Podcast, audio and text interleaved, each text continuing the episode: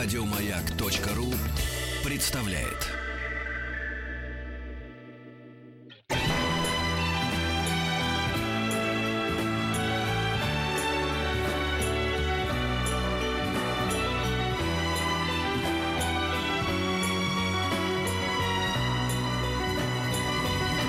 Спутник кинозрителя. Я люблю, когда человек заходит э, и у него спрашивают, Антон, ну как там Берлин? Он говорит, ну Берлин как Берлин. Э, Нормально. да. Значит, замечательно. Да, да. Вот как это на русский язык переводится. Привет, ребята, рад вас снова увидеть и слышать. Э, Свой рассказ о прокате этой недели я хочу начать со страшного, унизительного признания. Э, Фильм... э, Мы э, сможем с этим жить? Да, я может, не- надо, полностью уве- уверен не могу быть. Выездными останемся? Да. Выездными взвесим сначала. Ну, Значит, э, э, я не посмотрел фильм Сергея Гинзбурга «Вурдалаки» э, и фильм Сарика Андреасяна «Защитники». Но это мы которыми- как-нибудь переживем. Не Ставь- знаю, мне ставь самому пе- трудно. Ставь песню. До свидания, Антон. Всего доброго. Давай как-то. Ну давайте я хотя бы за- зачитаю с кинопоиска. В «Защитниках» э, сюжет следующий. Э, Во времена Холодной войны секретная организация «Патриот» создала отряд супергероев, в который вошли участники из различных советских республик. Долгие годы героям приходилось скрывать свою сущность, однако в тяжелые для страны времена они вновь берутся за дело. И теперь про вурдалаков. А Россия... это- А первое было не Это про были, них? это были защитники. А, так, начинается. А, Вурдалаки. А, Россия, 18 век. На краю Руси в Карпатских горах стоит Спасский монастырь, куда был сослан духовник императрицы Елизаветы, монах Лавр. Может, больше не читать, я не знаю даже. Уже интересно, по-моему.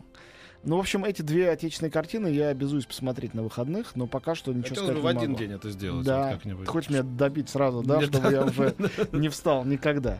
Нет, ну я на самом деле не видел, поэтому просто объявляю, выходит два таких отечественных э, фильма с претензией на то, чтобы стать блокбастерами. Как это пойдет, я уж не знаю. Думаю, что на следующей неделе А я поймем. хочу сказать про проблему, вот мо- мою лично зрительскую. У меня три недели уже нечего смотреть. Я уже не помню, когда в кино ходил. Я сейчас тебе э, три фильма назову, которые Да. совершенно определенно заслуживают просмотра. Ну, а понравится тебе или нет, другой вопрос. У меня таких интервалов сто А, лет уже не было. Вот, а, значит, э, первый из них, безусловно, Тони Эрдман. Тони Эрдман это такой фильм сенсация, фильм события. Мы о нем довольно много рассказывали, потому что его мировая премьера была еще в Каннах в прошлом мае. Вот его прокат начинается завтра. Я подбирался к нему, не скрою, даже в Питере, там, в Доме кино. Да, там были вокруг, показы, вокруг да. да около. Честно говоря, что-то меня остановило. Я вот не уверен, что мне это это кино понравится. Ну, я не могу быть тоже уверен, я просто расскажу, чем оно хорошо, а дальше кто что. Первое предупреждение для а, нелюбителей авторского кино длится это 2.40. Но из этого не следует, что это тяжеловесная какая-то сложная драма. Вообще-то говоря, это житейская история. Даже назвать ее драмой или назвать ее комедией нельзя. Хотя она а, начинается со смерти а, собаки главного героя, пожилого такого пенсионера, и заканчивается тоже не очень весело. А, в а, фильме самом есть несколько поразительно смешных, парадоксальных, крутых сцен. Но, конечно, это не фильм, сделанный, чтобы люди поржали, хоть он и с юмором. Тони Эрдман — это история э, девушки, независимой, такой офисной работницы, очень высокого эшелона, а, которая работает в международной корпорации в Бухаресте. Она из Германии сама. Ну вот она немка и в такой международной, не только немецкой корпорации. В Бухаресте она служит, э, она вечно занята на работе, э, прекрасно выглядит, э, не имеет семьи. И э, к ней вдруг к ее дню рождения приезжает папаша ее. А он одинокий пенсионер в разводе с ее мамой. э, Вот у него умерла собака старая, и он решил навестить дочку сюрпризом. У дочки скоро день рождения. Но папаша непростой. Он э, такой pain in the ass, как говорят нерусские люди. Он, э, во-первых, он любит шутки и розыгрыши. Он приезжает с идиотским париком и вставными зубами и темными очками и говорит, что его зовут Тони Эрдман. Тони Эрдман, название фильма, это маска главного героя, это не имя реального персонажа. И начинает лезть в деловые переговоры э, дочки, врать ее партнерам и боссам э, про то, что он ее деловой партнер в свою очередь. И вообще влезать в ее жизнь, чем ее чудовищно, разумеется, бесит. А, но понятное дело, что через этот парадокс очень постепенно в них в обоих э, прорастает что-то человеческое. Это происходит очень не сразу. Через череду вот таких неловких сцен розыгрышей, из которых этот фильм весь состоит. Это очень необычно сложенное и придуманное кино. В нем есть как минимум гениальный один музыкальный номер и одна потрясающая обнаженная сцена, я бы сказал, просто лучшая в кино последних долгих лет, если не десятилетий. И она не эротическая, она просто обнаженная. С отцом?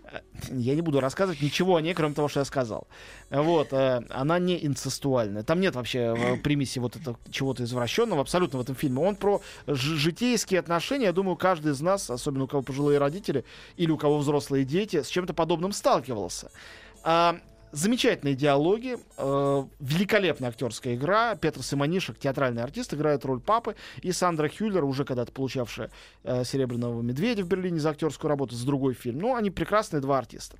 И ну, для тех, кто больше ценит голливудское кино, вот вам, пожалуйста, показатель. Голливуд купил уже права на ремейк с Кристин Уик и Джеком Николсоном. Николсон уже согласился сыграть роль этого отца. Она настолько привлекательная Хм. эта роль и этот сюжет, что, uh, ну, как бы не могут удержаться голливудчане. Не знаю, что у них что-то хорошее получится, может быть, ужас А получится. я слышал какие-то нехорошие сведения о том, что Джек Николсон уже не помнит текста, какая-то у него там ранняя Ну, стадия того всего. И он н- давно не снимался, я думаю, Он давно не снимался. Ну, не обязательно подтверждает. Ну возможно, да. возможно, нет. Так я не ликую, я переживаю. да, ну, естественно, мы все переживаем за Джека, естественно, как иначе. Но если он сейчас действительно... А это не, не, не, не fake news, как Нет, говорит это не фейк.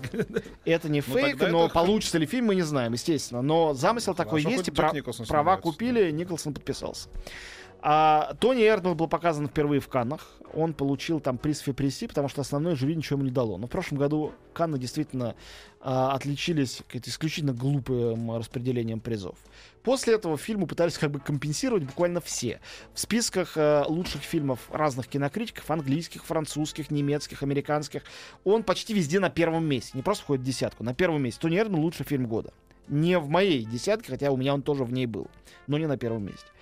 А Европейская киноакадемия, ну, это, конечно, не Оскар, но все-таки это европейский киноприз, очень авторитетный и важный. Пять премий, самых главных. Лучший европейский фильм года, лучшая режиссура, лучший сценарий, лучший актер, лучшая актриса. Маран Ада, молодой режиссер, ей 40 лет. Она из Берлина, это третья ее картина. А, представительница так называемой берлинской школы, ну, такое направление современного кино немецкого. А, она, мне кажется, одна из лучших там. Она очень интересно работает, она изучает немцев вне среды обитания. Предыдущий фильм был о немцах, которые отдыхают в отпуске на Сардинии. Здесь немцы в Бухаресте происходит действие. Явное влияние румынского кино с его вот таким суховатым абсурдистским юмором здесь есть. Но вообще Тони Эрдман ни на что особенно не похож. Никаких таких аналогий я сейчас вам на вскидку не приведу. И, конечно, была номинация на «Золотой глобус». Там победила Анна Верховена. И а, сейчас номинация на Оскара, где она не номинирована. Думаю, что высоки шансы на победу. Но я не люблю вот это гадание на кофейной гуще, потому что, ну, фильм не получит Оскара, допустим. Хуже он от этого, естественно, не станет. Просто сообщаю, что он номинирован и на Оскар, и на Глобус. а, то есть его и в Европе, и в Америке. номинирована она. А кто она-то? Ну она. Ну скажи, как называется фильм Ну она. Ну, понятно. Действительно. А вас, а вас, как зовут? А вас, да. В общем, а, а, Тони... Юмореска сейчас была. Э, Тони Эрдмана очень-очень всем советую, особенно если вы поклонники э, немецкого кино, особенно если вы поклонники европейского кино, э, и если вам нравятся хорошие умные комедии, редчайший случай, то Тони Эрдман это именно оно. Обратите внимание и не пропустите. Ну и, конечно, традиционная рекомендация. Постарайтесь смотреть не в дубляже. Я не представляю, как такой фильм дублировать. Э, То есть, представляю, его можно дублировать плохо. Вот. а как его дублировать хорошо, не представляю себе. Поэтому постарайтесь посмотреть с субтитрами. Если уж вы в любом случае идете на немецкий э, двух э, с половиной часовой фильм, то потерпите и субтитры заодно. Пусть все сразу в одно, в одну лунку, все шары, и, может быть, получите удовольствие. Петя, я смотрела это кино, не ходите, вымучено. Ну вот у меня есть подозрение, что...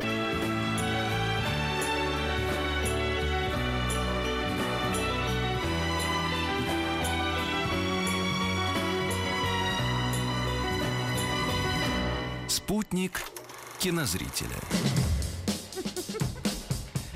Я на барабанах. Да, тебе неплохо получилось. Давай дальше пойдем. Что Дальше еще? э, фильм Джеки.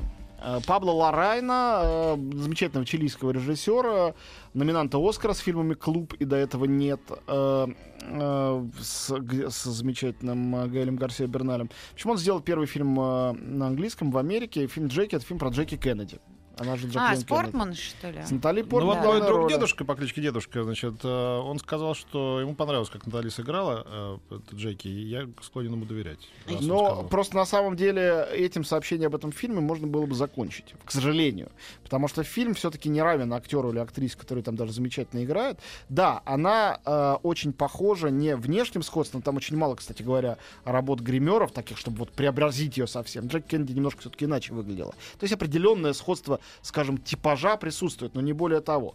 Но нет, это актерская работа, она могла бы быть театральной актерской работой. Я вот представляю себе, как эта же вещь поставлена в театре. Кстати, Ной Оппенхаймер, который написал сценарий к этой истории, вот эту как бы театральную пьесу Джеки, он получил в Венеции э, приз Азелла за лучший сценарий. Джеки это история, э, по сути дела, четырех дней, начиная с убийства э, Кеннеди. Кеннеди э, и вплоть до его похорон. Э, И они рассказаны Джеки Кеннеди в интервью журналисту, который к ней приходит, то есть сколько-то времени спустя, она уже не первая леди, и она ему рассказывает очень многие вещи не под запись, э, ну, собственно говоря, по-моему, он без, без записывающего устройства, просто с блокнот- блокнотом, и она говорит, э, если что-то из того, что не под записи публикуете, я скажу, что я этого не говорила. И рассказывает, то есть там есть формальная и неформальная часть.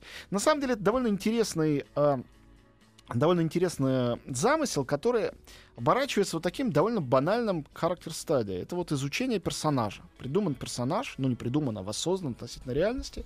Понятно, как жена себя ощущала, что она сначала себя ощущала в, новом- в Белом доме такой самозванкой, постепенно там обжилась, а, вошла в эту роль первой леди, и на- ей надо было нести этот двойной тройной груз после смерти мужа, чтобы выдержать, да, держать лицо, э, чтобы не в бронированном автомобиле, а пройтись действительно по улице в момент похорон. Она все это сделала, ну и, собственно, вот тут фильм и кончился. А, К миллиону фильмов об убийстве Кеннеди этот, кроме ракурса, который ясен уже по рекламному постеру, на самом деле не добавляет ничего. А, ну еще он очень красиво снят. Отличный оператор, действительно, французский. Вот, поэтому э, меня картина, ну я даже не могу сказать слово разочаровала, потому что она меня никогда не очаровывала, у меня не было никаких особенных ожиданий. Что Натали Портман прекрасная актриса, ну мы все знаем. Если она, допустим, получит второго актерского Оскара, она номинирована, а, ну, я буду рад. Она хорошая актриса. Пусть получит. Не получит, тоже не расстроюсь. А, Понятно, что такого рода проект, к сожалению, примерно специально для Оскаров и делаются. Когда специально делается, вот и результат такой. Там три номинации. Вторая, по-моему, за костюм, а третья за музыку. Ни лучший фильм, ни сценарий, ни режиссура, ничего этого не попало в Оскарские номинации. Не к тому, что Оскар это последний арбитр. Конечно, я так не считаю. Ну, просто это довольно скромная картина. И мне кажется, всеми, Тем более, что кроме... мы знаем, что Оскар переоценен, как мы теперь знаем. Этого я не говорил. Я ты говорил, да. Я премию Оскар я очень люблю, за ней всегда слежу. Просто я всегда призываю понимать, что Оскар это Оскар, у него есть свой формат. Это не судья в последней инстанции. Если он кому-то не дал приз, а кому-то дал, не значит, что кто-то кому дали приз лучше обязательно. Это вообще ничего не значит. Значит, что Оскар оценил этот фильм. Точка. Вот. И Джеки оценен им, ну, так вот, э, серединка на половинку. И в Венеции было то же самое. Приз за сценарий, он приятный, но не какой-то выдающийся. Актерская работа действительно очень хорошая. И действительно, весь фильм построен. э, Остальные все актеры, это там такой оклад для вот этого вот бриллианта в качестве Натальи Портман и э, Джеки Кеннеди. Ну, специально идти надо. А, не только для тех, кого специально интересует эта тема, или кто специально влюблен в эту актрису. Таких людей, я думаю, достаточно тоже много. Ты что застыл? Ты Случайно пойдешь? зайдешь. Когда у тебя будет ремонт в, э, в квартире, и тебе надо будет провести 6 часов в моле, вот, поспишь там. А, так, теперь э, фильм еще один, который выходит, котором... Мне очень понравилось сообщение. Джек Гарханян лучше, чем ваш Джек Николсон. Э, безусловно. Да, конечно. Ну, вопрос только... Ладно, я не буду. А, Не хуже, вот Зачем я обижать? Да, не Да, хуже. да. Еще выходит... Зачем обижать Николсона? Да, Антон? Почему? Можно обижать Николсона. Вот ему точно ничего не будет. Пожалуйста, в этой студии можно обижать его сколько Все, угодно. все, все, мы не будем обижать. вот Хорошо. удивление, когда донесут. А, Выходит... На маяке? Да-да, Не ждал! Вот нож- Не ждал! Дюжина ножей в спину революции. Да, и и у Рустама 8 пропущенных звонков от него. знаешь, там, Джек. типа, Я не буду подходить, он сейчас вылет на меня кучу.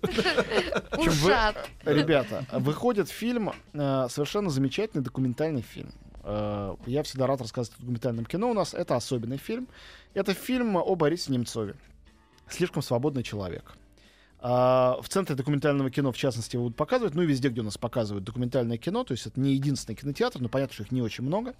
Это э, хроника жизни и политической биографии Немцова, невероятно откровенная, с огромным количеством хроники, э, с огромным количеством интервью людей как оппозиционных, там присутствует там Ходорковский, Навальный, так и абсолютно не оппозиционных, а существующих, ну, как бы в системе и, ну, таких уважаемых, в частности, бизнесмены. Там есть Фридман, там есть Прохоров. И вообще там очень-очень много э, комментариев от людей из 90-х. И в каком-то смысле этот фильм — это не только история Немцова, но вообще история 90-х годов и того, как они превратились в 2000-е, это трансформации. И э, замечательно откровенное интервью, сделанное Михаилом Фишманом, и, мне кажется, очень здорово сбалансированная э, история одного человека, его трагической гибели, рассказанная через интервью. Все это здорово, все это интересно, и всем нужно посмотреть. Мгм. «Слишком свободный человек» — название фильма. Еще больше подкастов на радиомаяк.ру.